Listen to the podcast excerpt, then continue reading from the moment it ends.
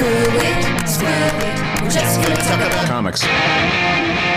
Hello, welcome to Screw It. We're just going to talk about comics. That's comic books, everybody. Uh, my name is uh, Will Hines. I'm one of the two co-hosts of this show, and let me introduce the other one. Uh, that's me. He's talking about Kevin Hines, Will's uh, brother and co-host. Yes, this is uh, the only podcast where uh, two guys are talking about comic books. Uh, they also happen to be brothers, and we're sort of comedians. And um, yeah, we're we're happy to be here. Yeah, uh, this is our mutants and mailbags uh, periodic episode. Uh, Yeah. We just did one two weeks ago, so right now it's very regular, but it won't be this regular always. Um, it's where we'll talk about Uncanny X Men by Chris Claremont and then read some emails. Yeah, this is uh, as we've said before. Chris Claremont's X Men run is a huge, glaring gap in Kevin and Kevin's and my knowledge. We've often said it is one of, if not, uh, it is definitely the most important Marvel run since the 60s. birth of Marvel, and yet we had not read it. And what's what's extra dumb is it was going on while we were reading, like when we were kids, like when we Mhm. were like hardcore, like reading like everything that was coming out. Like I was like, but only only the best parts of it. so it is kind of extra dumb, um, that that we missed it. Uh, I guess. Um, well, I don't know. Well, so so we're we're making up for that. Uh, uh, by giving half an episode now and then to the X Men, and uh, today we're gonna we start we're starting with uh, X Men ninety eight. Yeah, we're going And- to cover 98 to 103. 103. hmm And um, I'm loving it. And then we're going to do some emails too. We're going to go over some emails. So, uh, Kev, should we dive into this mutant stuff? Let's get into it, Will. So I'm on the side of the Sentinels. I'm like, let's get rid of um, Interesting. Uh, get rid of the muties. I say muties go home. Mhm. Uh, who needs them? You know what I mean? As a Homo sapien, I am freaked out by these Homo superiors. I should point out, Will, that you've often chosen the wrong side in these sorts of things. I know you Mhm. were a pro Mussolini guy for a while. He seemed on top of his stuff. He Sure. seemed, uh, yeah, a little brutal, uh, a little murdery, but um, uh, uh, you let Trump uh, stay at your place when he was in LA, when he was uh, trying to run for president. only because we were going to voting machines and trying to stop Mhm. the steal, baby, stop sure, the steal. yeah. So I Uh, just, I just feel like, uh, yeah, just be careful about which side you pick. I'm still waiting for the, book chameleon. is called, the book is called Uncanny X Men, not those wondrous Sentinels. I never read the titles of books. I just, Sure. you know, I just those wondrous sentinels. what a book! I mean, just just like a book whose narrator is in love with the sentinels. Just like those those wondrous sentinels. That sounds like a really happy, like the Magnificent Ambersons, kind of like mid like 1940s or 50s old movie or something. It sounds like a um like a, a propaganda documentary that would show like students, right? Like about like uh, those uh, wondrous the- sentinels. the amazing ab- abattoir and the yeah. wondrous sentinels, um, uh, a modern marvel of mutant killing. How lucky we are to have these big purple and blue. Uh, blue. Yeah. I do like the Sentinels color scheme. They're they're they're Yeah. very rad. I, I I overall loved these six issues we read. I, I do have weird little problems with it, like not problems, um, Ooh, I love it. Let's. I love the Kevin Uh, Kevin Hines hot takes. complaints. Yeah, I Um, do. I do admire your taste, and I and I am one to get very caught up with enthusiasm when I'm reading Yeah. something, and I get temporarily blind to faults. Well, it, it- some of the, my complaints are just basically true of probably all 70s comics, right? Like some of the issues with this is just like how quick certain things progress. Like throughout this issue, Storm talks about how Jean is like her good, good friend. And I'm like, they- they met, spent like, like three issues one ago. issue together. Yeah. Like Jean wasn't in the first few issues. She showed up to to say, uh, uh, you know, have a good vacation, Professor X, and now they're best friends. Yep. And like that feels very weird to me. yeah. That you're that is a real old comic booky thing where they want a relationship to exist, so you're just told that it exists. This is this is like in the old the Kirby FFs when we were told how smart Reed was, but he rarely did anything smart. He just was. We were just told he was smart. Yeah. So there's a couple moments in this these like five or six issues where it just feels like we we've zipped past. We're just like uh, we're treating these this team like it's been around already for 20 years. Like if I picked up these six issues and not the five before it, I would assume this had been the team for a while. Like when they faced Juggernaut, um, he knows who they are. Yep. Uh, everyone hates. Everyone's like, "Oh, these are the X Men." I'm like, wouldn't you see these guys and go like, "Hey, where's Angel? Where's Iceman? Like, Yeah. this is not the team I expected." Cyclops wasn't even there. Like, Yeah. there's nobody that Juggernaut has ever fought before. I Mhm. think. And he's just like, ah, the X Men. Finally, I'll defeat you. It's like, well, you'll defeat. I don't know. It'd be like uh, the last time I faced the Red Sox, uh, uh, Ted Williams hit a home run off me. Now I'm gonna get him. And then like Dustin Pedroia comes up to bat, and I'd be like, I'm gonna get you finally. He's like, I don't know you, Uh, dude. Not not just that, but Dustin Pedroia, good base running skills, uh, good power and average. Like he knows everything about these guys. yeah, right. That- yeah, that is yeah. the thing about like older comics. I feel like whatever the reader knows, just everybody in the universe kind of magically knows for the Yeah. for the sake of like speeding along the plot. There's also this weird thing, and again, overall, I think I think these Kevin, six I- issues are better than the previous. Oh, I Five yeah, we read. the- we can, we're already seeing like modern X Men start to take shape pretty fast. Yeah. Um, but there's something about like the, the first five issues we read two weeks ago, uh, where they were like fighting Eric the Red, a character I've never heard of. Um, uh, uh, and then who else? And they like fought some like dream monsters. And like this issue, the Sentinels come back and they look cool, but they're also like weaker versions. And like, I guess it, like modern reboots have sort of changed uh, how I read this because I sort of read this and go like, well, this might have gotten a lot of new readers in. Like, oh, who are these new characters? I'm going to pick up this comic. I've never read X Men before, and they pick this up and be like, it's the Sentinels again. like, well, I've never seen them before. Oh, these are weak, easily destroyed robots.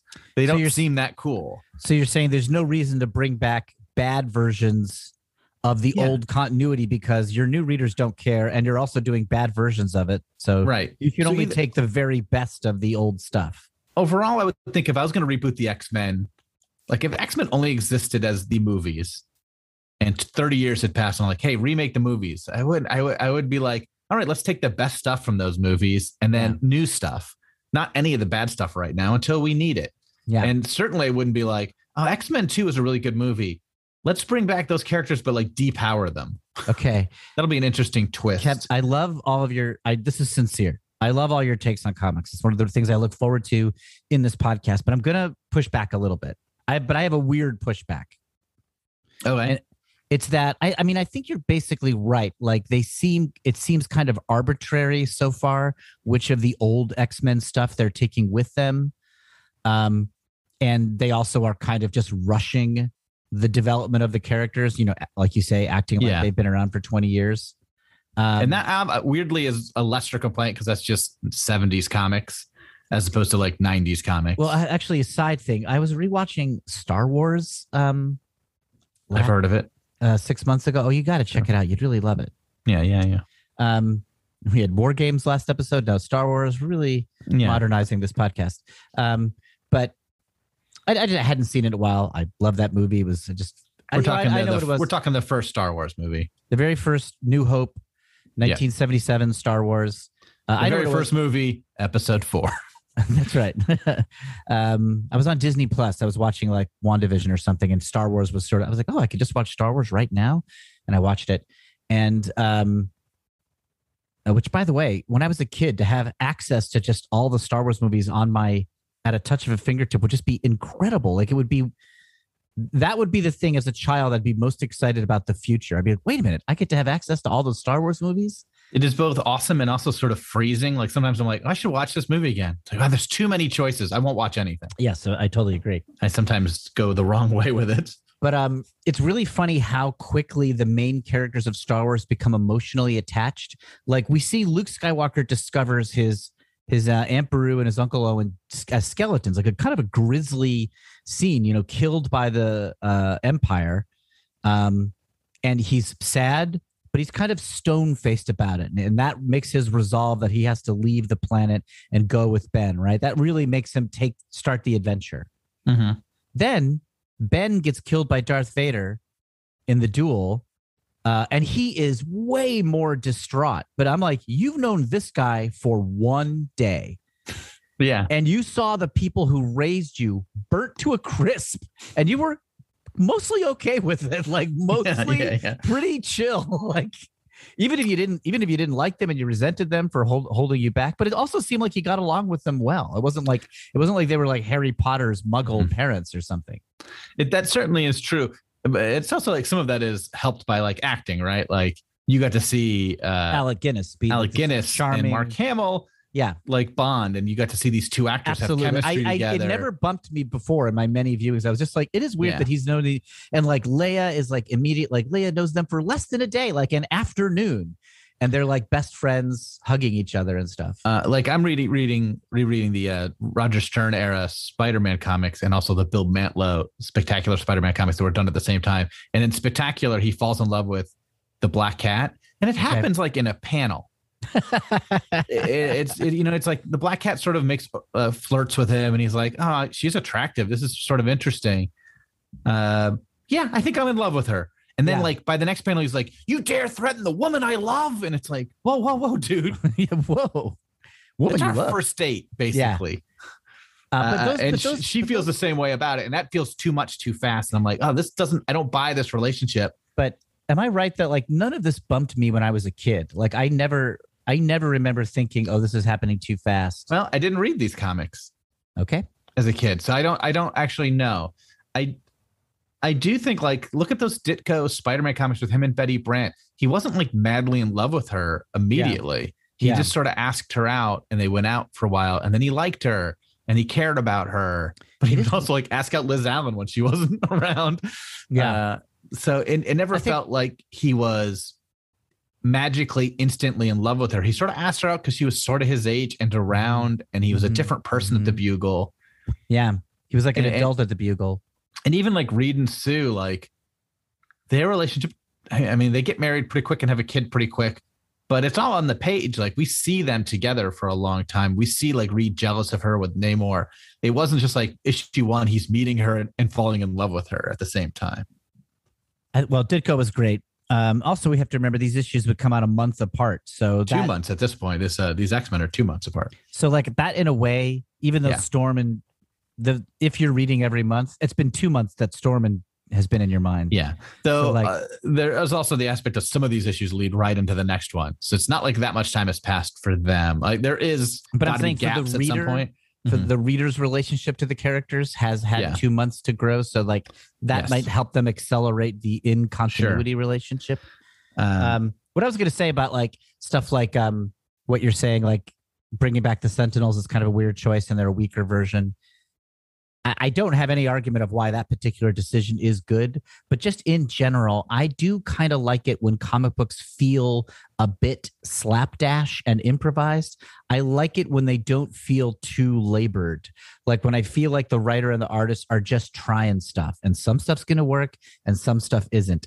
Like the movies you know there's so much money at stake so many so many cooks in the kitchen i do enjoy them but they feel rigid in a way. Sure. and the comics feel nicely fluid. So ironically when there's something dumb it kind of makes me feel like oh it's human. In a weird way the the the mistakes of marvel comics make them fun as much as they're good decisions. And i like that. I mean, look, the Sentinels are great, uh, without question, and Juggernaut is so cool. yeah. Like, why wouldn't you want to bring in Magneto when he comes back? You want these guys in the X Men books. These I, I don't know how they read. I'd never I've never read the Jack Kirby era stuff or, whatever. we'll do it next whoever followed uh, him. So I've never read the original run of the X Men other than I think issue one. Yeah. Um. So, but it's like, uh, for whatever it is, like the Sentinels and Juggernaut look cool. Definitely bring them back. I'm just saying, don't bring back Eric the Red. Don't bring back Count Nefaria.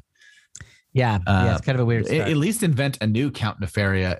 I mean, unless unless I think that's what maybe that was Len Wein and he just loved that character. I don't could know. be yeah um And maybe this is Claremont putting his stamp. Now he's bringing in the characters he liked, and he's got better taste. Is a cha- there's a chance that that we'll see where it goes from there. Those are Uh, my only two really big complaints. Though it it feels weird to reboot this series, treat these characters like long-standing X Men, mhm. and then also like retread old X Men stuff. Where it's like I established these guys. I have that complaint with movies sometimes, where it's like you, your hero gets the powers, and then he goes up against his arch nemesis next scene, and I'm like, oh, you went right from getting Yeah. bit by a spider to fighting the Green Goblin. I want to see you catch more muggers. uh, TV is better for comic book adaptations than movies for, for that reason. You and just character development in general. Yeah. But movies are- comics have movies- that advantage, movies- right? Movies are bad. Movies are bad. TV That's is why good. Star Wars is bad and no one likes it. That's why Star Wars did not work and nobody watched it. If it was a TV series, you would have had seasons of Luke and Obi Wan bonding Mm-hmm. before you sliced him in half. Montage of them like shooting wombats down in Beggar's Mhm. Canyon. Yeah, yeah. Okay, Uh, so uh, yeah. or whatever it was. I don't remember what they shot in Beggar's Canyon. But so, uh, what generally happens here? Th- this is the new X Men. Um, Professor X is going on vacation. The Sentinels invade. yeah, it starts at Christmas. Uh, We see uh, Jack and Stan at one point. Yeah, we see a bunch of cameos. Oh, I didn't. Are there uh, more besides that? On the first page, there's Nick Fury and Matt Murdock. Oh, that's fun. Uh, on the next page is Superman and Lois Lane. What? I didn't see Superman and Lois Lane. On the second page, just they're in the corner. They're walking. They're walking out of frame. I didn't Uh, see this. And then yeah, then Jack. Oh my gosh, you're right. It's Clark X-Men. Kent and Lois Lane. Yeah, it's unquestionably them. Oh, it's so fun. I mean, there had might be other people too that I'm not recognizing. This is issue 98 we're talking about. The title Yeah. is Merry Christmas X-Men. I kind of love it when they play up the New York part of Marvel Comics. I love it. Like when they because they're going to Rockefeller Center and looking at the tree and there's the ice skaters. Also, I think on the ice is Doctor Doom, Oh, you're all right. the way on the right. yes, I just I got Or at least it looks like him. I mean, that might just that be. Doctor Doom ice skating. That is genius. That's better than those wondrous Sentinels. We got to see like ice skating Doctor Doom. Um, so yeah, it's filled with cameos. The, in a weird way, this issue, despite the fact that it doesn't introduce the characters, feels like this is the new X Men. Right. Um, It feels like such a fresh start here. Uh, part of that is maybe affected because Marvel's very recently, uh, um, Busiek and Ross did like a Marvel's eight page addition to their book, and it was tied into this. oh, really? I've never read this issue, but I've read this Marvel's adaptation of it, and of course, it is great. Um, that's so fun. Well, um, we see there's a the on page two. Uh, uh, we see And we're not, and we're not going to go page by page. we're not going page by but- page, but just like this is a fun moment. Jean Grey and Scott Summers kiss, and they are they are a couple, but they have this kind of passionate kiss because she's kind of just overwhelmed with the romance of the situation. And Stan Lee and Jack Kirby are behind them, and Jack says, "Hey Stan, you know who they were? I tell you, they never used to do that when we had the book." And Stan goes, "Ah, Jack, you know these young kids, they got no respect." First of all, I'm always a fan of the forced meta appearances of Stan Lee in the Marvel books and Yeah, Jack yeah. Kirby. They're corny, they're dumb. I love them. But this they are making a statement here, which is like we're going to be doing things differently with these new X Men, and uh, I'm I got excited for it. I'm like, yeah, Yeah, let's have romance, let's have love, let's have the people. I mean, the the X Men is young passion. Like I think that's what they've got that the other Marvel books don't have. I generally don't love meta stuff, but I didn't mind for some reason. Maybe because it's an old comic, I'm like, oh, this is fun. Also, because they included Jack, it wasn't just Stan. Uh, They included Clar- Jack. Yeah, Claremont and Cockrum know what they're doing. they know what they're doing. Plus, you know, at this time, this is the late '70s. Jack and Stan are working at Marvel again. They're probably doing Silver Surfer around this time. Um, it's also the captions are very fun throughout. The, and this page is just a good example of it, where um, uh, uh, uh, Jean and and um, Scott. Scott are attacked by Sentinels, and Jean screams, "It can't be them, not them!" And then the caption goes, "But it is." Yes, it's very fun. Um, you know, it's funny. I associate with Chris Claremont first and foremost teen pathos and drama and like soap opera stuff. But the action is good in these stories. Like the fighting is really fun. Oh, I always think of him as subplots and catchphrases. Oh, catchphrases, really? Yeah, like I'm the best there is at what I do, or whatever it is, but what I do Oh. isn't very nice. Um, fastball special, like people kind of saying the same things a fair amount. Oh, I've Uh, never. that and like seeding a plot way in advance. okay, He's I not the only one who does those things, but like I- those I- two sort of things. yeah, I associate that with Claremont. Like a million plots. There's like a million things in the air at all times. like the comics we talked about last mutants and mailbags and this one all have professor x having these like nightmares of aliens that doesn't happen Right. That is just Eh. teased for like 10 issues. and that's so this is like six or seven issues where that has not happened that is a year because this is a bi-monthly comic that is a year Yeah. That it's been like what is this about we're not we're not getting to it anytime soon it seems like and i don't have a problem with that i think it's fun Do you know what Claremont does in these issues? And this might be something that lots of people do, but I really love is he's really big on the in a battle. one of the X-Men, they do half a sentence before they strike, and then they strike, finishing their sentence in a huge bold-faced balloon. Like Nightcrawler will say something like, you know, you may think that I'm I'm making this up, but you may think that I'm small, so I don't pack a punch. But now you shall feel the Nightcrawler's wrath. yeah, he, classic like, Nightcrawler line. Boom or whatever. I know that's not not good Nightcrawler dialogue, but like, but but that sort of cadence of like the big punch with the sort of dramatic declaration. yeah. You know, you shall not let Colossus die or whatever. Yeah, I'm not sure how many of these things Claremont's doing. He was the first to do. I bet almost none of them. He just does them all really well. Yeah. Uh, because obviously subplots is not a Claremont thing, but he's really good at handling them. Like he's seeded this uh storm being uncomfortable and claustrophobic without really. There's not like a word balloon where she goes, "I'm claustrophobic." But even the last batch of issues we talked about, there was a couple moments where she got like a little anxious. Yeah. And in this five issues, like she's in a stone castle and she starts freaking out, and then she falls into like a dungeon and shuts down. Uh, another thing, yes, and it's very, I, it's exciting. Like Storm is their big firepower, superpower, and she's taken out of the battle by her claustrophobia. But as opposed to the things I'm complaining about, that feels like so earned. It's not like, oh, she's claustrophobic. Where did this come from? yeah, they were planting Or it, did, and it, or it didn't feel like so overtly just thrown in for no reason early. It wasn't like she went into the bathroom and was like, oh, better be careful, my claustrophobia.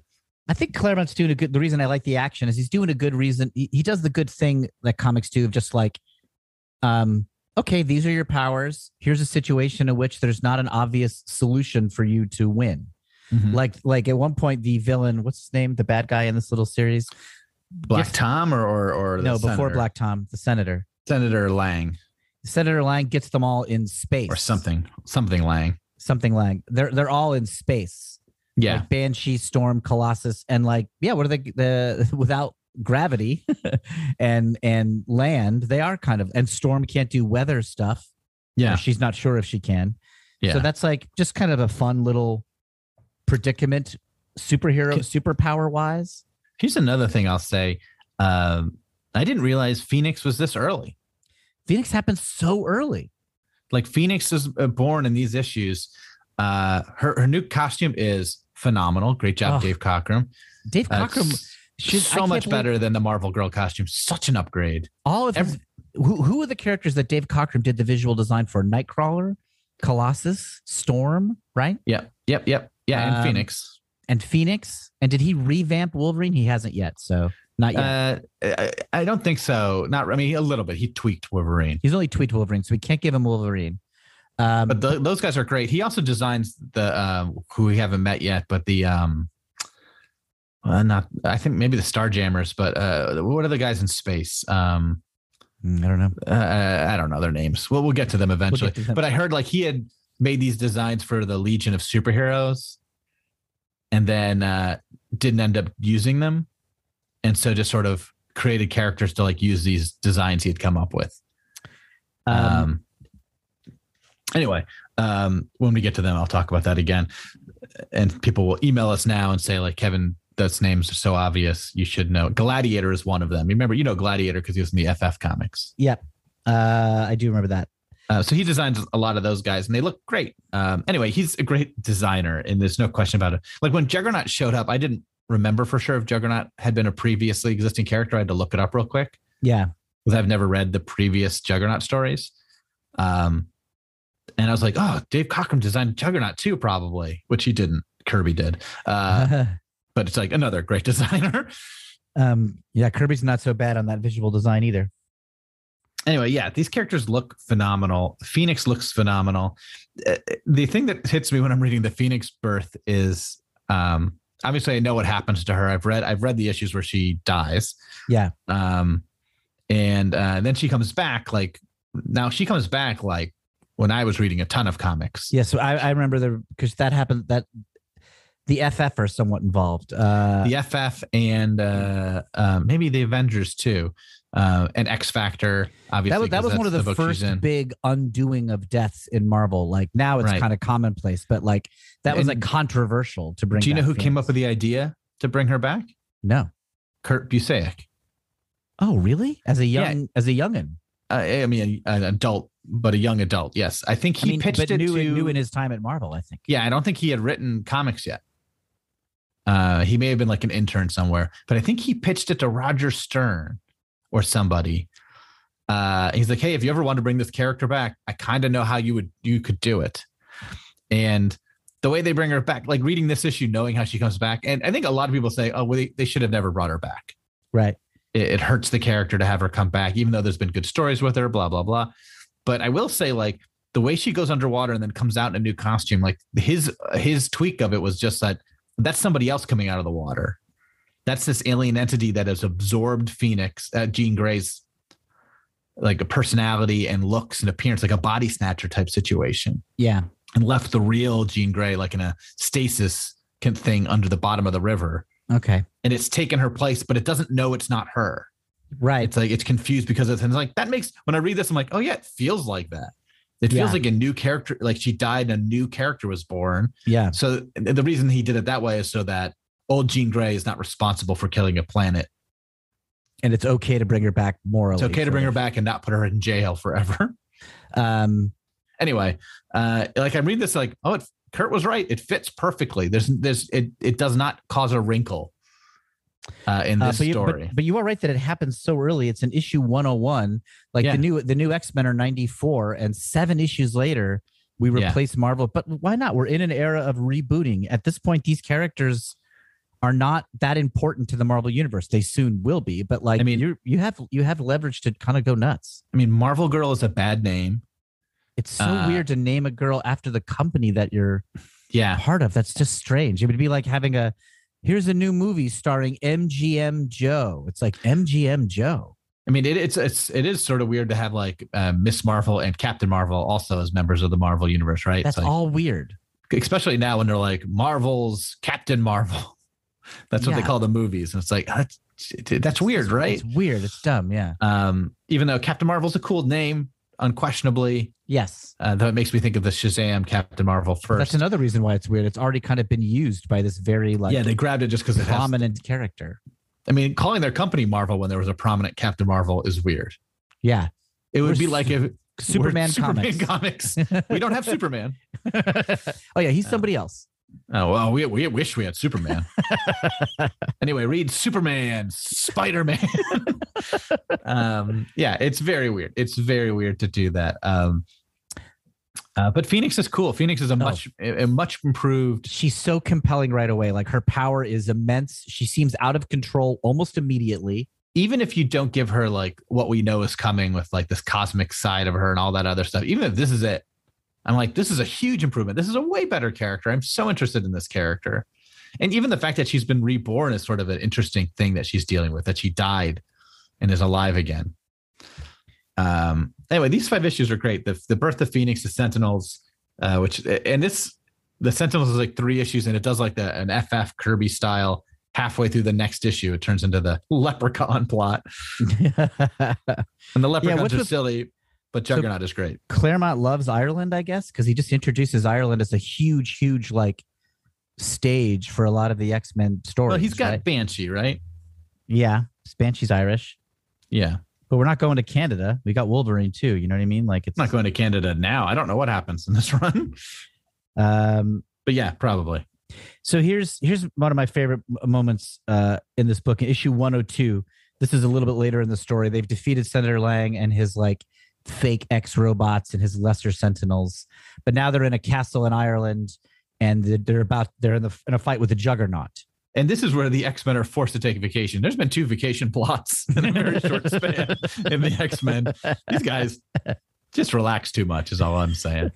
They're uh, they're Bernie Bros. They want social. They want a lot of benefits. They Oh, want man. they want um they want health care and they want they want paid vacation.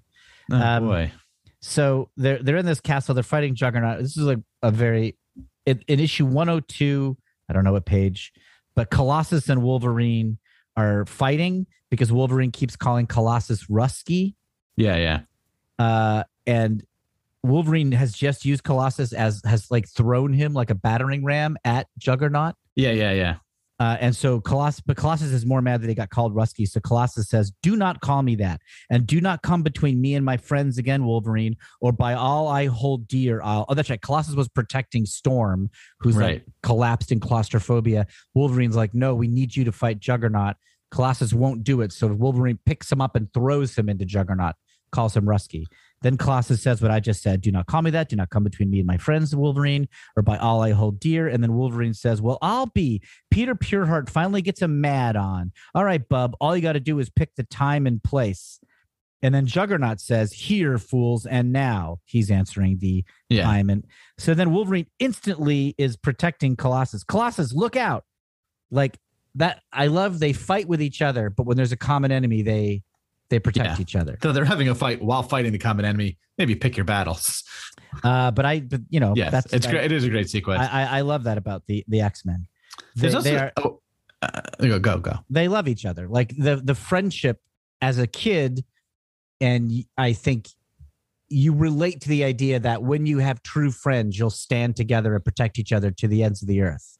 It's like extremely compelling part that the X Men have better than most Marvel titles. I think, Yeah, yeah, yeah. Again, it makes it feel like they've been a team for a lot longer than they probably have. but it's fun. There's been one montage in the danger room, and now they are will die to protect each other. Uh, there was also like a weird thing where it felt like they were trying to set Colossus and Storm up as a couple, and that seems to get subdued during this Leprechaun arc. And I'm glad. Yeah, I, I just don't need everyone to pair off so fast.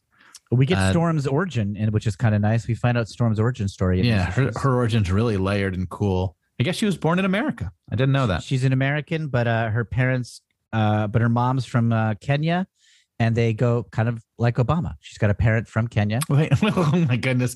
Well, you're picking the wrong signs.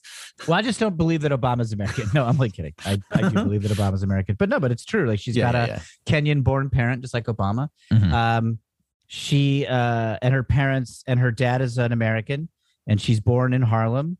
And then, but she, they go. Her parents go back to America when she's a little toddler, and they're killed. yeah. and uh, she's orphaned and then raised as kind of a street thief in the streets of Cairo. Yep. And then she becomes a goddess. Then she becomes a goddess who can control the weather, and in Kenya, right? Uh, yeah. I know don't. know where she goes. I don't know where she goes. She, She, leaves- she wanders across the desert by herself. yeah, as like a preteen. I mean, it, it it is fast, but it is layered, and it's just like Doctor Doom's origin Yeah. made him like ten times more interesting. And I and Storm was already cool, whereas Doom Yeah. was insane.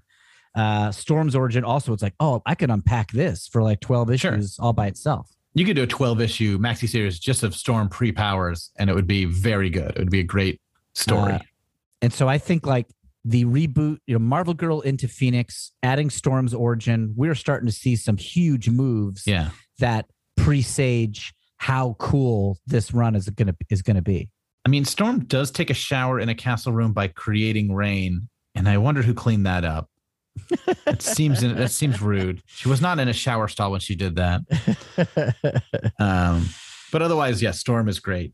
Uh, they also do a fun thing with the image inducer. Like Nightcrawler he has this like little hologram thing that makes him look like anyone, and he plays with it early in this arc to look like all these celebrities. But it becomes a plot point in the second half of the story where he uh, impersonates Professor, Professor X. X. and it's like and that's that stuff that's really cool. Where it's like, oh, it's played for like a joke, and it's like here's this fun little amazing piece of technology. But then it's like, oh, they're doing that for a reason. Like that is They're is introducing the important- tool to you, so you Yeah. you know about it later. It's earned when it's used later.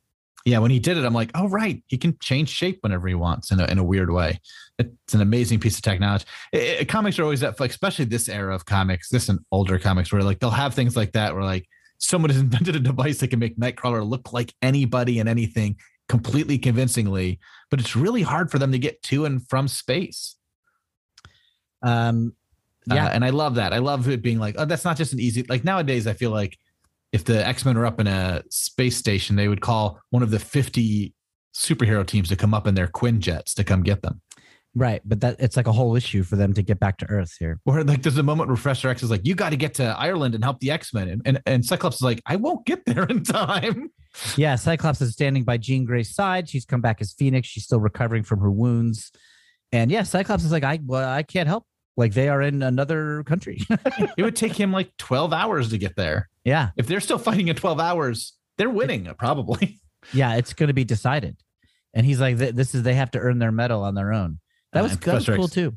It was. It was overplayed a little bit. Professor X gets so mad about it. And I'm sure like Cyclops is making good sense. I don't know, Yeah. dude. Relax, relax, Professor. Uh, anyway, uh, we should wrap up. Any last thoughts on these 6 I'm issues? Will so excited. I'm so glad we're doing it. I can't wait to read more X Men. Yeah, I really enjoyed the first five issues, but these six issues feel like Oh yeah, we've uh, taken a step. another level. Yeah. Uh, quickly, just a, another strong step forward. It's like these feel great. The first five were fun, but these are great comics already. Like these are comics I can imagine. Like those first five I can imagine reading, being like, I don't know if I'll keep reading this. These are good Mhm, though. mhm, mhm. Depends what else I'm getting. And I read these six. It's like, oh yeah, I would definitely want to keep reading this. I can't wait to see what happens. Like I'm so excited. Uh, uh, we'll talk about another five or so issues next time we do mail. Will All right, next time we do mutants and mailbag. Let's take a break. break. Let's break. oh, we both said it. Yay. Star Wars. Star Wars. That's what we say when we say something at the same time. Our version of Jinx. Star Wars. Owe me a force.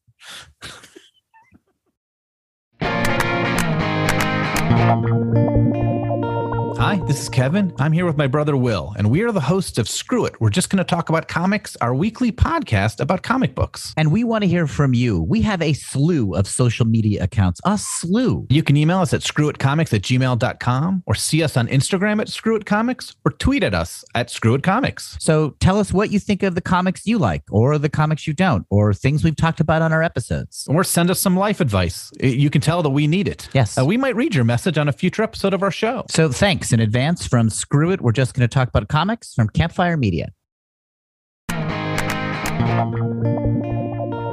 And we're back. Uh, we're going to read some mail. Uh, if you want to mail us, how would they do that, Will? I have no idea. All right. Well, you can't mail us. Uh, we have our email address is screwitcomics at gmail. Please email us. Uh, tell us what you think of the mutants or Superior Spider-Man or any comics uh, that you're reading. Uh, requests for us to cover stuff, casting questions which we will not be able to answer well. Yeah. Uh, any anything you'd like, please uh, email us at screwitcomics at gmail. We also have a Twitter account, screwitcomics, and an Instagram account, screwitcomics, where Kevin does a really great job of putting up screenshots of the things we're talking about. Um, so please get in touch with us. We are lonely and ready to talk to you. All right. Uh, so we got a bunch of emails. Let's see how many we can get through Mhm. today. Uh, this one's from Megan uh, from late April. So we're catching up to current days. We're recording this at the end of May, so yeah, Yeah, yeah. We're like a month behind. not bad. Uh, though I'm reading sort of out of order. I'm not necessarily just reading the old ones. Now Uh, enjoying the I season. now I don't know what to believe. Okay, well, enjoying the season of interviews. After your interview with Jeff Smith, I went to my local comic store, House of Heroes, and picked up the first collection of Bone and Batman Year One. I even got my husband to read both. It was fun to read a non superhero comic. Looking forward to letting my son read Bone in the future.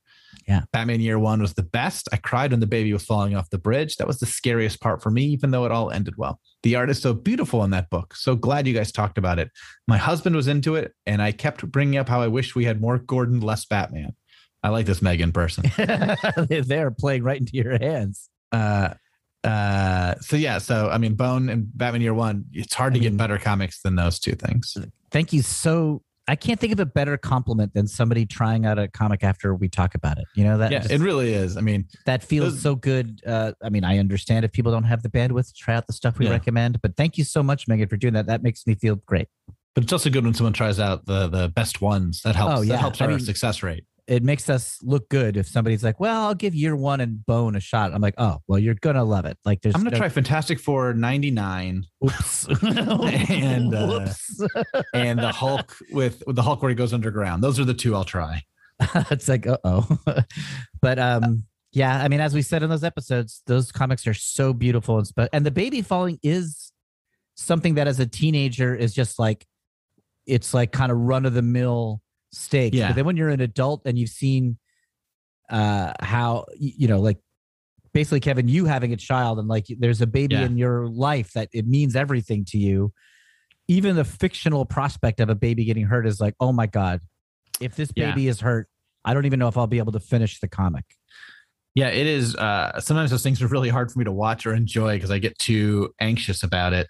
Uh, but yeah, that moment is terrifying. Like it's like, oh, Gordon's chasing after. He's going to save the baby, and now it's like he's got to. Oh my god, this is the most important thing in the world. He's got to do it. Yeah. When Batman saves his child, I'm like, well, their friendship is forever solidified. Like that's, that's it. it. That's Uh, it. it's such a smart move. Also, to why would Gordon go so uh, this law abiding by the book cop Yeah. go so out of his like, hey, this, he just saved his son's life. Like Yeah. automatically, there's going to be some amount of latitude given to this person. and theoretically risked his own life to do it. Yeah. Uh, Megan goes on. I would love to hear your thoughts on WandaVision and the Falcon and Winter Soldier. Both kept my eyes glued to the screen. Do you guys think after Loki and Hawkeye come out, you'll do a recap on the shows? Uh, impressed with all your interviews this season, Megan. Uh, I we're not going to do recaps. That's not. I mean, I don't think so. We're No, going to be too busy so. talking about war games and Star we got, Wars. We got a lot of other irrelevant stuff to keep being obsessed with. uh, Um, but I loved both of them. I haven't seen Falcon the Winter Soldier, but I loved WandaVision and I loved that everybody got excited about it. Like it's so fun when a comics property kind of gets the attention of all of my friends, I guess. Like just a lot of people I knew were watching WandaVision as it came out and talking about it. That was really exciting. I mean, it I'm a really- huge fan of uh, not binging where they drop shows one one. a- I, I get why people want binged, but it's like drop one a week so that people, t- if it's good, people will watch it and Yeah. talk about it. Oh, it's the best. I really loved it. I thought uh uh, I just yeah, I thought it was really enjoyable. Um I have I have some some friends who felt that WandaVision kind of was a little too neatly pat that they kind of like the initial episodes where everything's really strange and they're caught in this sitcom world. They thought that the solution to that puzzle was a little too simplified. Uh, I don't agree. I thought it was the right amount of like meta and explained. I thought it was really satisfying. Yeah. I mean, I got anxious when it was announced that it was going to be too much of like just the parody stuff. And I'm like, I'm going to get bored of this, aren't I? Um, and like, there's less and less of that each episode, basically. Yeah, I thought it was well done. Uh, I'm also a huge fan of Monica Rambeau in the comics. I'm excited to see uh, That that, character. character. also known as Captain Marvel for a while, Yep. um, now largely called Photon or Spectrum, um, sort of start coming into her own. Uh, Randall Park is really great. It's, it's just fun. It's got like just the right amount of like connective tissue, uh, and Vision's great. It's this is probably the best Vision in all the MCU. Like Vision's not that fun in the movies. He's okay. He's got a cool power set. He's got, you know, Paul Bettany is phenomenal. Incredible. Yeah. But in this, you get to really see him do like both he's fun in the early episodes as being Paul Bettany, and in the last couple episodes where he's full on vision and doing battle sequences, it's like Yeah. it's great. It was And great course- to see the vision And of fight. course, Scarlet Witch is great in this, and her Sure, I backstory mean, with the the star of the character. Yeah. Uh, so I'm I can't wait to watch Falcon and Winter Soldier. I've gotten caught up with a couple of the shows right now, but I'm Yeah, I'm Falcon and Winter. Soldier. No spoilers because Will hasn't watched it. Uh, everyone listening, don't spoil it. Um, but I think it is. It's more uh, by the numbers. It's more just like more standard fare. Yeah, yeah. It's good. It's really I really, really enjoyed it. But it is less of a like this was sort of like, what's going on? Oh, this is cool. This is a little different. It's not drastically rewriting how you tell television or anything, but like WandaVision is like it, it's it doesn't feel like a, a typical MCU movie where Right. where Falcon and Winter Soldier sort of feels like uh, uh, like a, a, a good Captain what you might expect movie. for an MCU TV show. yes Uh, well, And hey, that it. that's that's enough for me. That's enough for me to Sure. watch it. So I mean, uh, uh, Anthony Mackie is great. And They I really- think about how great it is that they cast him so long ago as Falcon, and like, yeah, and now And it- he's sort of like Captain America. Uh, and it's just like, oh, you guys picked the right guy right out of the gate, and oof, what a what a great actor to have like to said like we're keeping this guy around for a while. Yeah. Great for him. He's making money and he's getting uh, more famous, so he's going to get to do more of what he wants. But also great for Marvel just to have a guy who can do it. Yeah, I'm excited. I can't wait to watch it. And I'm really looking forward to Loki. I think that's going to be a blast. Never heard of him. Uh, all right, fair enough. Uh, here's an email we just got from. Uh, so out of order. Now I just don't right. know what's happening. this is from uh, Mark David Christensen, host of Aw Crap, uh, Hellboy, Hellboy podcast. podcast. Yeah, we've been on former guest. Oh, no, we've been on that. and he's he's been not- on ours. It was a shared. Oh yeah, Uh, it was a back and forth type situation. Um, he just wants to. Have you heard about this? Well, he wants to ask your thoughts on this wild casting. Aaron T- Taylor Johnson is Kraven the Hunter. Have you heard about this? no, I haven't. They've announced a Kraven the Hunter solo movie From Sony. Wow. starring Aaron Taylor Johnson, who I don't really know. He played Quicksilver in the Marvel Universe uh, movies. He dies in uh, um, What are the Avengers? Avengers 2. Okay. He is both introduced and dies in Avengers 2. So I don't know the actor that well. So I, whenever I hear casting, I'm always like, I'm sure they'd be good. hmm Uh, my assumption is always anyone will be good in the role. Like they're good at, they're actors. They've auditioned. Like I'm sure, like they're uh, you know auditioning someone who they think can pull this off. Yeah. even if they've never played something like this To- before, I to- sort of believe in them until I see them fail. To to me, the more interesting part of that is a solo Kraven movie. That's the part that I'm interested. Yeah, in. that sounds dumb to me, uh, and just in the sense of like, uh, I don't know what that character is as a solo character. Well, I know what you're saying. Like Kraven is one of those ridiculous Ditko characters with his big potions and his like, you know, hunting animals. And Sure, stuff. yeah, But a movie gives you enough room to like make the character whatever you need it to be. Like right. it could But be. once a- you do that, it's just the name. Yeah. Like, uh, is this the same Kraven that I I see fighting Spider Man? It doesn't feel like it. Once you like, once you remove Spider Man from it, uh, I, I guess I just mean like we don't. I don't know what to think until I see it. Like Yeah. there'll be room for this to be really good, or room for it to be kind of okay bad, which is what I would call Venom. Um, I, I don't know. So I'm I'm Sure. excited to see it. if it gets made, uh, you never know with these things. But yeah, uh, my, my main complaint about it is like I was really looking forward to see Kraven in a With Spider-Man Spidey. movie. I see, I yeah, see. and now I won't for a while. Uh, Yeah. He's the only member of the original Sinister Six not to be uh, a live action version yet. Oh well, I'm excited to see it.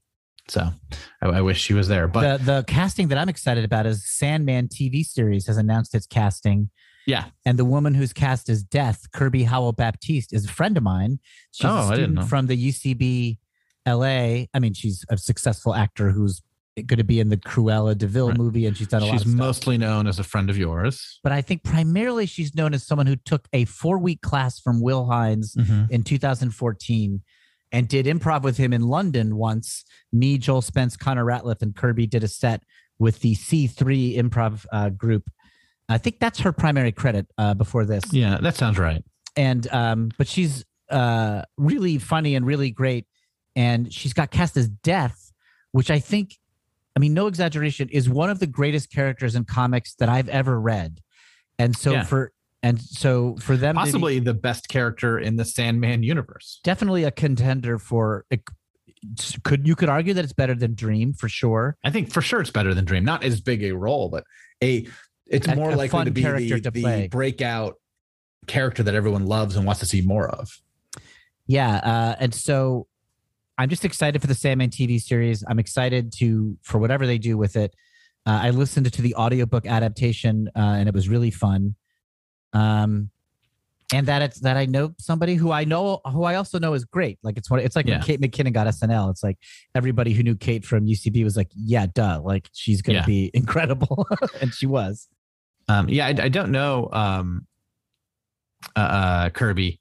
Uh, Yeah. I didn't know she was your friend. Uh, I haven't looked at her IMDb page about She's who her primarily, friends were. primarily known as my friend. I mean, I haven't talked to her, or emailed her in like three years, but I feel like we're very close. Uh, but she was on Killing Eve, the at least the first season, the only season I watched, and she was really good in like a very small role. Yeah. And like she was one of those people that's like, ah, something about this actor just like pops off the screen in this tiny role. And then she showed up on The Good Place. I was like, ah, it's her again. This is very exciting.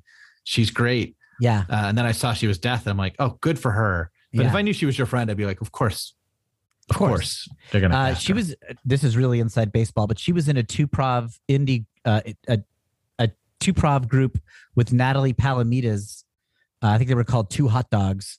And Natalie has become like a breakout star with her one person shows, Nate and, um, oh God, what was her egg show? She had a show where she was an egg. Uh, but she was it, like, it like won all these awards at the Edinburgh Fringe Fest. And now Nate is a Netflix special that Amy Poehler produced, and it's incredible. And she's like a, a phenomenon on her own. But like when it was Kirby and Natalie as two hot dogs, they would like be doing an improv set like 11 p.m. at the clubhouse in LA, like this black box theater. Um, yeah, fun, but it was like just it was almost like an in, a silly idea. Of, I think they would dress up as hot dogs and do improv, yeah. and it'd be like, well, this is who not who cares, like, oh, this is like a frivolous little throwaway thing from two good people, but it's like you're watching two of the biggest stars of the next five years. It used to be funny that way. If you could go back in time and see what some of these really funny, Yeah, famous like- people did, just be like, uh, like Aubrey they? Plaza in their three prop group Frankenstein's Eyes.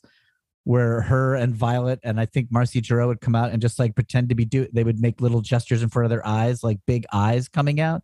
They're like, we're Frankenstein's eyes. It'd be like, what does that mean? yeah. Uh, it is it's crazy to think of like the stupid things yeah.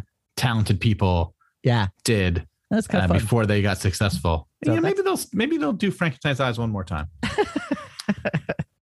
uh, Dan Gillette emailed us. Well, Ah, Dan Danbury Uh, had her. uh, uh, yeah, uh, he emailed us because we were talking about Union Jack. Yeah. Uh, let's see. He loved our interview with uh, Chris Gethard and um, Jeff Smith. Those are the two people bring up a lot. Uh, those did great. He tried to plug us on the John Byrne's fan site, but John Byrne was too busy getting annoyed by somebody dogging Galactus. okay. um, and you were talking about Union Jack and wondering if he'd had a great arc. And I'd say the run by Byrne and Stern, and that is awesome. Uh, this is the Captain America story. The Collected Trade War and Remembrance would probably be a great cap run for all of you to explore. And as Byrne f- fans, have you read it? It's my favorite cap era, and the Britain Baron Blood stuff is the best. And that's where Union Jack comes in. Uh, it helped that I was a huge fan of the Invaders comics in the 70s. Uh, and then he has one more thing to say, which I'll read after we talk about Union Jack. We have read that. You had you had that trade, I think. Um, yeah, sounds like it. I would buy a lot of John Byrne stuff back in the day. Yeah. So I think we I think you had a collection of this War and Remembrance because I, I think that's how I read it. Ah. Um, I can't say if it's the best cap run just because I think it's one of the only cap runs I've yeah, read it's probably one of the only cap Brubaker. Yeah. That Like I have not read the Gruenwald run, which is supposed to be epic. Yeah. Oh, it's Geth- Gethard approved. Yeah, that's right. Um, he then goes on to say, I appreciate your take on Stan and Jack and Steve. I think it's appropriately nuanced. It doesn't fall into any specific camp. It's so obvious to me that Jack and Steve and Stan were all great talents. And like certain bands, they're better working together than apart. On that note, the Silver Surfer stuff is great and in no small part to the genius of brilliance of John Buscema. Uh, I think that Buscema isn't lauded enough these days for his contribution to Marvel. His ability to blend the dynamic and bombastic of Kirby with the handsome and beautiful faces of Romita and the anatomical brilliance of Adams is in- really incredible. His brother is no slouch either. That's true. Uh, Sal. yeah. Yeah, Sal. Um, Sal had a great run of Hulk and then a really great later era run on Spider Man that I think his art is phenomenal. in. I think Dan's totally right. That was so that was put in so articulately. Um, because when I think of John Buscema, it is I picture like cosmic, grand, like landscapes, but with very human looking people. Like it's closer to Neal Adams than anything else. But it's true. He's not become one of the. I mean, to Marvel fans, we all know John Buscema, but he's Yeah. not one of the like the household names the way like Kirby or Ditko is. Or even like Steranko or Yeah, he like maybe wasn't quite signature style enough or flashy enough to stay. He was he was merely great. He was yeah. he was not maybe unique enough. he should be as big as like Romita, I would think, and Steranko, Yeah. who didn't do that much. But Um, Romita is only really I think great because he did set that long run of Spider Man, right? Like that, Yeah. like established Romita in the Marvel mindset or whatever. Like yeah, and he did like the the run that almost became like the style guide for the character. uh visually, yeah. Yeah. Um, here is an email from Chuck. Uh, his subject is uh, is milksop just wet bread? is a subject header. I'm intrigued. Uh, but that's not what he talks about in here. I'm a big fan of the show and the comics you've covered. While I love the classic stuff, my first exposure to comic books was in the mid 90s through Marvels, the Busiek Ross series, recontextualizing classic golden and silver age stories. The purity of those covers and the strength of the themes hooked me more than any of the more contemporary styles of the time. I loved how Marvels grounded older stories by leaning into Busiek's use of civilian POV. Namor's attack on New York from a 40s comic was the most cinematic comic book I'd ever seen until literal actual comic book cinema became a thing. And even now it ranks pretty high on the list. I was wondering I was wondering what you think of those kinds of stories, especially given Marvel's is making a comeback of sorts in the fairly recent history of the Marvel Universe large format book. Do you have any favorites? Um, I mean, I love Marvels. I think you do too. I do. I love Marvels. Um, it was the arrival of Kurt Busiek, as far as I'm concerned. Like, I guess he had done stuff before, but that like Yeah. established him as like a big and Alex Ross. Like, Yeah. uh, maybe Alex had done a lot of stuff, but that like cemented them. In It made both of them superstars. Yeah. Uh, Uh, those covers was- too. He bring bring up those covers like that's why I think I picked up the first issue I picked up was like the cover. Uh, I don't remember if it was like the giant man stepping over the camera. that's the one I think of. I was like, oh, this looks good. This I don't care good, what yeah. this is. Um, And you know, he, he brings up a good point that I hadn't appreciated, which was Marvel's pre superhero movies. Yeah. So like Alex Ross's art is great now, but like at that time, it was the closest you had to to a sort of grand photographic view of what the Marvel characters m- might look like, and it was really striking. And it's true, it was the best. It was the most cinematic portrait of this universe we loved pre movies. Yeah, I remember the, the what there's a cover with Spider-Man on it. I'm sort of like, oh, he looks like a guy wearing a costume more than Yeah, Spider-Man. yeah. Both good and bad that kind of comes with that. It kind of humbles way. them and humanizes them, but Yeah. still looks kind of grand somehow. Yeah, uh, and it, it is very cool. I mean, that, that book is great. I don't. I, I bought the history of the Marvel Universe book that uh, Mark Waid did and has beautiful art. I, I don't necessarily love the dryer. That's more of a dryer. Here's a almost a prose description of how the Marvel Universe's history. That Yeah. stuff sort of bores me. I was never a handbook guy, uh, but Marvel's is exactly in the right spot for me. Like, let's revisit these cool things and from a different angle. from yeah that, that's the genius thing like going from the civilian's point of view um, there's a whole lot of like rebooting and revisiting classic marvel stories it's happened a million times a million ways but that's one of the all-time great ones Yeah, and of It course is- it, and of course it indicated what astro city would be like which is yeah. a lot of times from civilian points of view uh, and is one of the best superhero series ever I mean, I think anybody who likes Marvel comics, I wouldn't Marvel's would not be the first thing I'd give you if you liked if you wanted to try a comic book, but it would probably be the second thing if you liked the first thing. Whatever it is you read first, it's like, well, then you're gonna like this. yeah Um, if you if you like the idea of comic books and superheroes, here it is. Um, if you're already in. very rad Uh, so yes, Chuck, I love it. Uh, what do we got time wise? Uh, we got time for a couple more. exciting Let's do it. Uh, this is one from. Uh, here's one from James. This is in May now, Will. So hold on to your hats. Uh, howdy, Milksops. I love the season of guests, and I'm looking forward to more interviews in the future. I'm writing because I wanted to know what issues of Superior Spider-Man. I already told him this.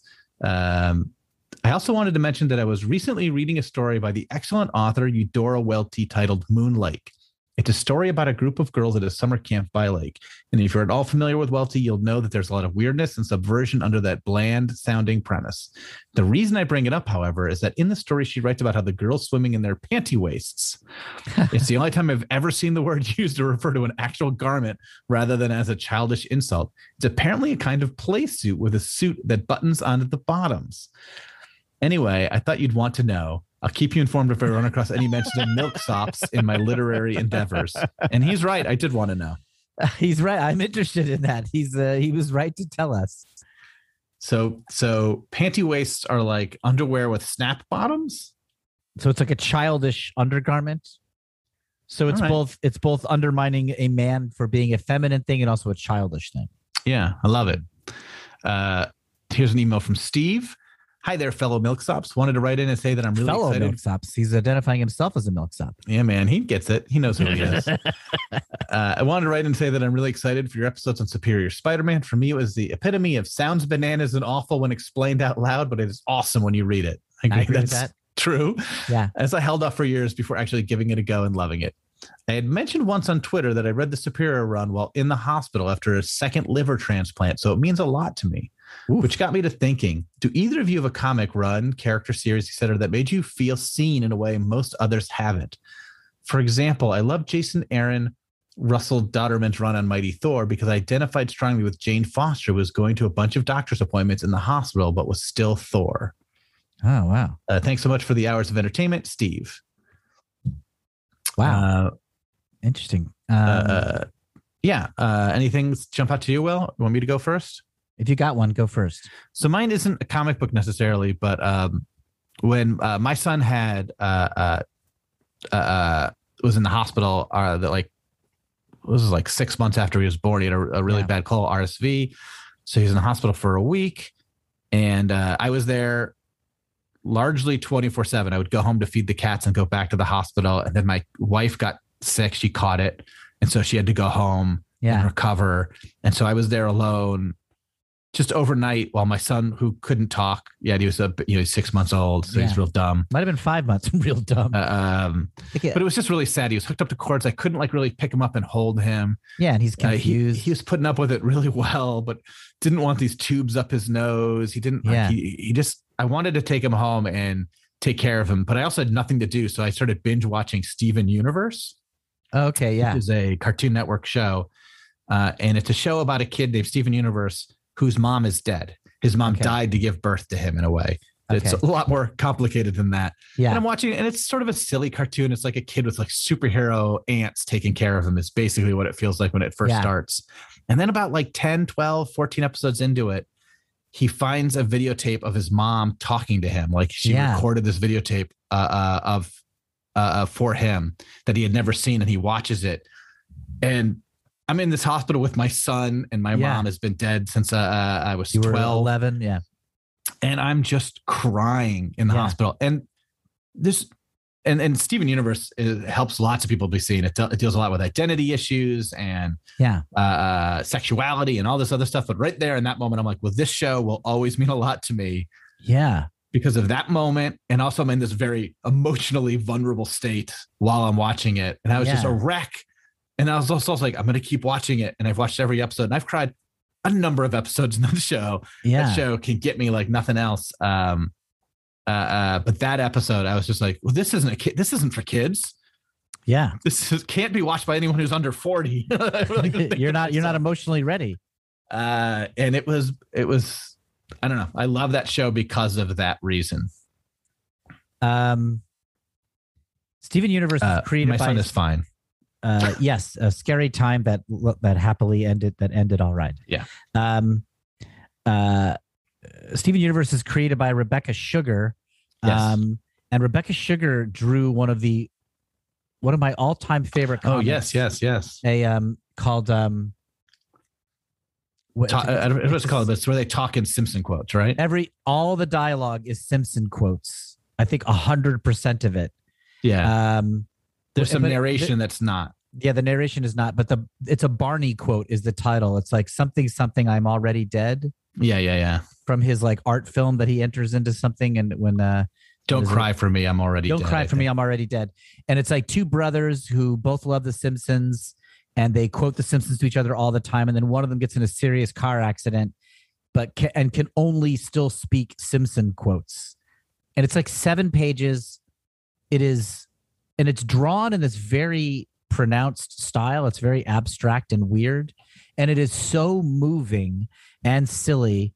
I burst into tears the first time i read it and it's incredible. And she was just like a student or something and it, but it got around it was like oh you got to see this like comic don't cry for me i'm already dead Yeah, you sent it to me. I remember you sending it to me, and I just- loved it. and i was like who is this and then like a couple years later like and i think she worked she worked on adventure time Yes, that's and right. then like Steven Universe started it, and it was like created by Rebecca Sugar. And based on the Simpsons comic, I was like, this Steven Universe show is going to be great because Yeah. it's the person, it's the genius who did "Don't Cry for Me, I'm Already Dead," and I was right.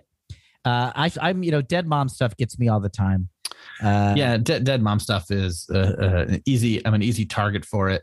yeah. Um, but Steven Universe is also just legitimately it's also great. just but good, re- regardless of that. it's just very weird to have like a 10 minute kids cartoon that starts off so silly yeah, and then become this cartoon that has made me cry uh, six or seven. There's a song on that show that makes me cry every time uh, that I hear it, and it's just like, well, this is insane. is it from their musical episode? There's lots of musical episodes, but not the all musical episode. There's an episode where Pearl, the sort of the fastidious gem, is training Steven's best friend slash love interest uh, how to sword fight, and the song is all about uh, Pearl.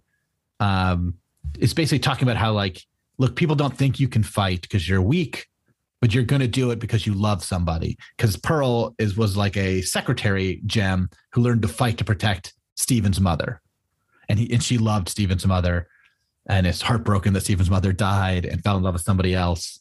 But she still, you know, so it's like this song basically about where Pearl is like, um, I'm willing to die for this person. But also in the song, she's talking to this human being, and and in the song, the human being starts singing along with it, and she's like, "I'm worthless. All I'm good for is dying for this person." And it's such a heartbreaking story for both of them to feel that way. Uh, and Steven's sort of Yeah. watching it. And he hates it and stops it eventually because he's like, "This isn't. I I don't want this. Yeah. I don't want you to die for me. That's not what I don't. I would never ask anyone to do that. But like that, they both feel that way. It's just it's a brutally well written song where I don't necessarily relate to those feelings. Yeah. in that way, but I can't not feel it. It's written so Oof. well. Uh, I mean, Rebecca Sugar and everyone who works on that show, incredible, Yeah. massive talent. Uh, really, really fun. I don't know if I have an example as good as that. Um, um, the first thing I'll just say the first thing I thought of was uh, the comic book Zot by Scott McCloud, uh, which went for ten issues of this like alternate universe where it's like a sunny 1950s thing where the good guys are good and the bad guys are bad and good stuff always happens. And then Jenny is this girl from Our Earth who visits there and she's she can't believe there's no cynicism there or whatever. But then after the 10 issues in color on Zot's world, they move to black and white issues in Jenny's world, where Zot, this like idealist do-gooder character, has to reckon with like all of Jenny's real life problems of like divorce and being left out and being bullied. Multiple times in that in that comic series, I felt like this is the real world. I was blown away by it. So I will say Yeah. Zot's black and white issues um, are the ones where I felt in different ways represented and seen. The kids were doing their best. The adults were bad, but not 100% bad. It was just like broken people doing their best and failing. And I was like, this is the real world. This is like nobody was 100% bad or good, I felt. And I was Yeah. really. Scott McCloud is most famous for doing Understanding Comics, the sort of academic examination of the mechanics of comic books. But he also is the creator of Zot. And I think Zot is. I think that's what he should be known for. I think it's an it's amazing. Yeah. It's it's sort of a, sad that he didn't get to do or that he did, chose not to do more comics. Comics, Yeah. comics. Um, but he I mean, did he did one terrific one, and that's more than a lot of people do. So Uh, I mean, he does what he wants to do. Uh, Yeah. Steve, who asked us this question, uh, is also Will Macaroni on the What's in the Box show. oh, That's the show you do with Chris Gethard and Christy Cello. Yeah, that's right. I, I love it. It's truly Um, one of the most fun games I've ever seen. What's in the box? In a completely insane and unwinnable game. I mean, not totally Uh, unwinnable, but like insane. I'm going to do, uh, we got a bunch here. I'm going to do three more because I think we can do them quick, Okay. or two of them are very quick. Uh, this one's from William Dunbar. It's pretty recent. Have you guys seen the huge, new, huge Daily Bugle set from Lego? Uh, uh, have you seen this one? No. You got to Google it. It's an enormous Lego set of the Daily Bugle. It comes with 25 minifigures, including J. Jonah Jameson, the rest of the Daily Bugle crew. No enforcers, unfortunately, but maybe next time. It is enormous. He asks if we're planning to get it. I am not. Uh, my son plays with Legos, but uh, we get him like small kits. Yeah. Uh, I'm not going to get him a giant set. Uh, he will just knock it down. Uh, and I would put, a, I don't know where you put things like that. People who have keep Lego sets all the way up, I'm just like, wow, you must have huge houses. anyway, it's worth it's worth googling because it is in a ridiculously fun looking set. That sounds cool. Uh, uh, here's one from Kelly. It's a long one, so I'm gonna uh, read it a little fast. Uh, just there's no question here, but I think it's interesting. We get a lot of emails like this. Uh, I started listening to your podcast after hearing Will on how did this get played.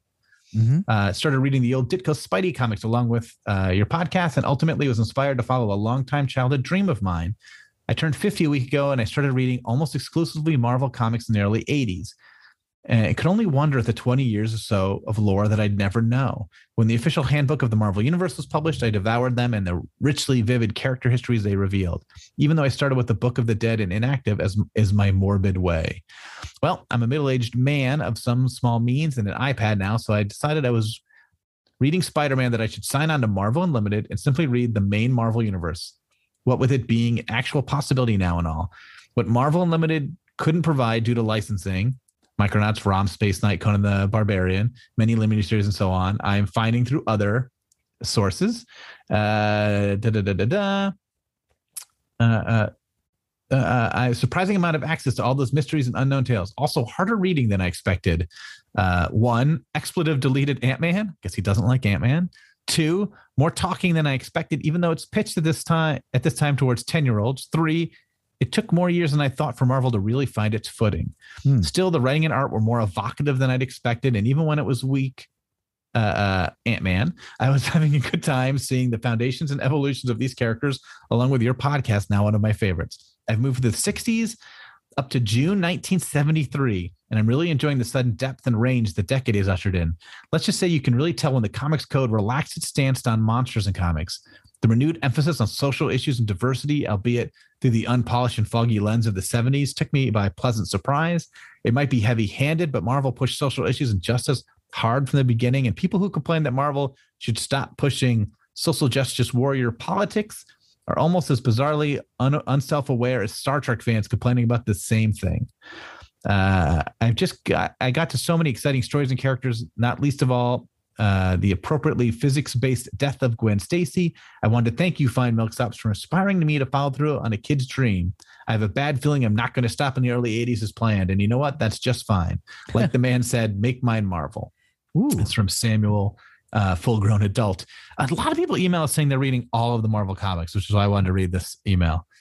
Uh, that's Interesting. an enormous undertaking. an enormous task, and a lot of them aren't good, right? Like I feel like there's a lot of Yeah. great, great stuff in there, and a lot of like just filler stuff where they were sort of just they had to grind out an issue or whatever. And yeah, I mean, they weren't planning on these comics being around forever. No one thought, yeah, they were would be written for that month Ant-Man. only. Yeah, they weren't building Ant Man to hold up uh, uh, a mythology later. yeah, no one thought that even Spider Man, which is great, like no one thought in 2020 people are still going to be reading these same stories. Right. They'll be reading whatever's new at that point. Yeah. Uh, collections weren't a thing. Marvel Unlimited was not a thing. Movies based on these characters was not a thing. Uh, so they were just putting stuff out to make a buck sometimes. Some stuff they cared about more than others. And when people read it all, it's, it, it, it boggles my mind. It seems cool to me, but I'll never do that. I'll never do that. I'll never do that. But uh, thank you so much for being inspired by anything we did and for telling us about it. Um, great. And I'm going to do one last one, which means we'll have to do another one of these episodes soon, Will, because we still have five emails, That's not fine. counting whatever we get in the next couple weeks. This is from Dan or Daniel. Uh, hello, Milksops. Long time, first time. My wife and I are big fans of your shows. Another Um, couple. Another couple. We get a lot of couples, yeah. Yeah. On the recent 1st We're X kinda, We're kind of. We're kind of love gods. yeah, we're sort of like a, a Cupid. we bring couples closer together. Uh, Yeah. that is given. There's something about us. We are um, uh, uh, Spanish fly. That's like sex stuff, right? That's like an Yeah, yeah, yeah. aphrodisiac. yeah, yeah, yeah. We're like horny goat weed. this bit has gone awry. Uh, on the recent first X Men mailbag, an insane format, by the way. Thank you. You were talking about the in, uh, indelible impact of the movies on the comics, citing specifically Hugh Jackman and Wolverine. Uh, I think Jackman was a great Wolverine. Logan, way too tall, but oh well. I don't want to take anything away from his performance or contribution to the character. When Kevin said I, I pointed out the line every time in regards to if it hurts when his claws pop, it reminded me of a scene in Wolverine 75. So this is 1993, he thinks. That always stuck with me. And it's the encapsulation of what I think people love about the character. The scene is at the end of an extra thick anniversary issue that sees the aftermath of Magneto pulling the adamantium from his skeleton. The issue is full of violent, savage imagery, but the last few pages are a conversation with and letter to Jubilee. Uh, Jubilee is like a young teen girl that he's sort of a father figure to. Yeah. Uh, it is a very sweet moment when she's getting advice from Logan, and there's an exchange that includes something really similar to the every time line. Also, a butterfly lands on one of his gnarled bone claws. It effing rules. Anyway, all of this is just to say I think the game for Wolverine for a long time has been to play with that contrast. Wolverine is the most skilled killer in the world, the best at what he does, but damn it, he's got a heart. Love you guys. Uh, and that's true, definitely. That Yeah. uh, I sort of credited that scene with a lot of it, but I think I mostly meant like for me. Uh, I may have said this differently, but I, for me, it made me see Wolverine in a different light. If that existed in the comics, I had not seen that, having not read a lot of the Claremont X Men, Right. and his guest star appearance is not really carrying that. Yeah. Um, but it's true. Wolverine often gets like he and Kitty Pryde had a relationship too, right? Uh, he Uh, often gets paired with like young girl characters where he's protecting them.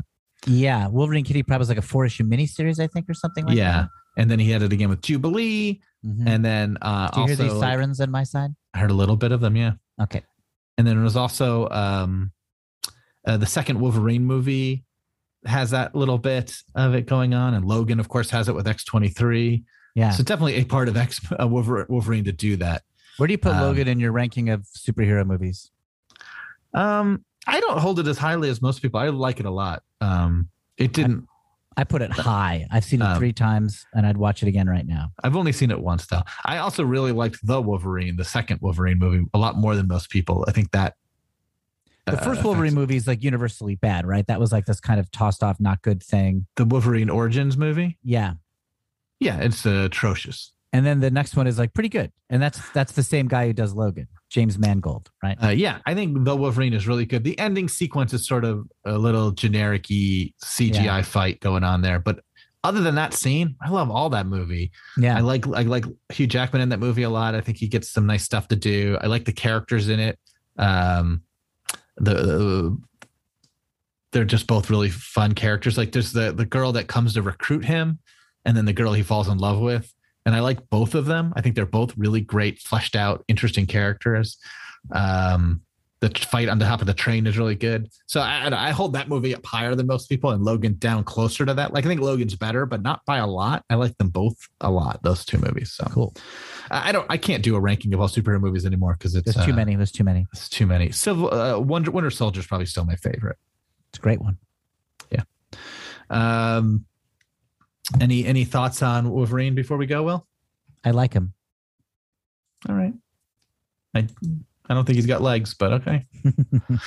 uh, so that's the end of our mailbag for this week. Will uh, We will do mailbags two is over. Uh, we'll do another one soon. Uh, please All keep right. emailing us. Screw it comics at Gmail, screw it comics on Twitter, screw it comics on Instagram. And um, Uh, we'll Yeah, and come back next week. We'll be talking about Superior Spider-Man issues seven. four, four to seven. Um, yeah, let me look it up real quick. Uh, it'll be issues because we just did one, to one, two, three. and three. Oh, so right. So it'll be uh, f- uh, four, five, and six. We'll be focusing on five, talking about four and six as well. All right. So we'll then after next that, we'll do seven, eight, nine, and ten. After that, Okay. Thanks, All right. everybody. We'll see you soon. bye. Bye. Screw it, screw it. We're just gonna talk about Comics.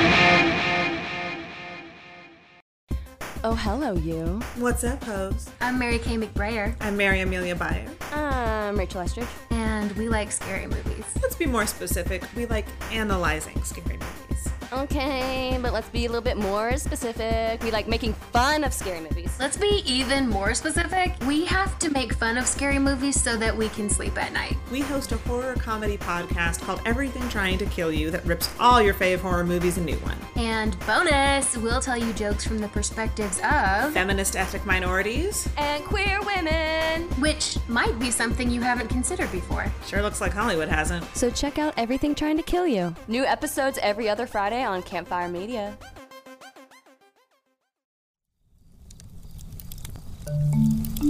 Campfire.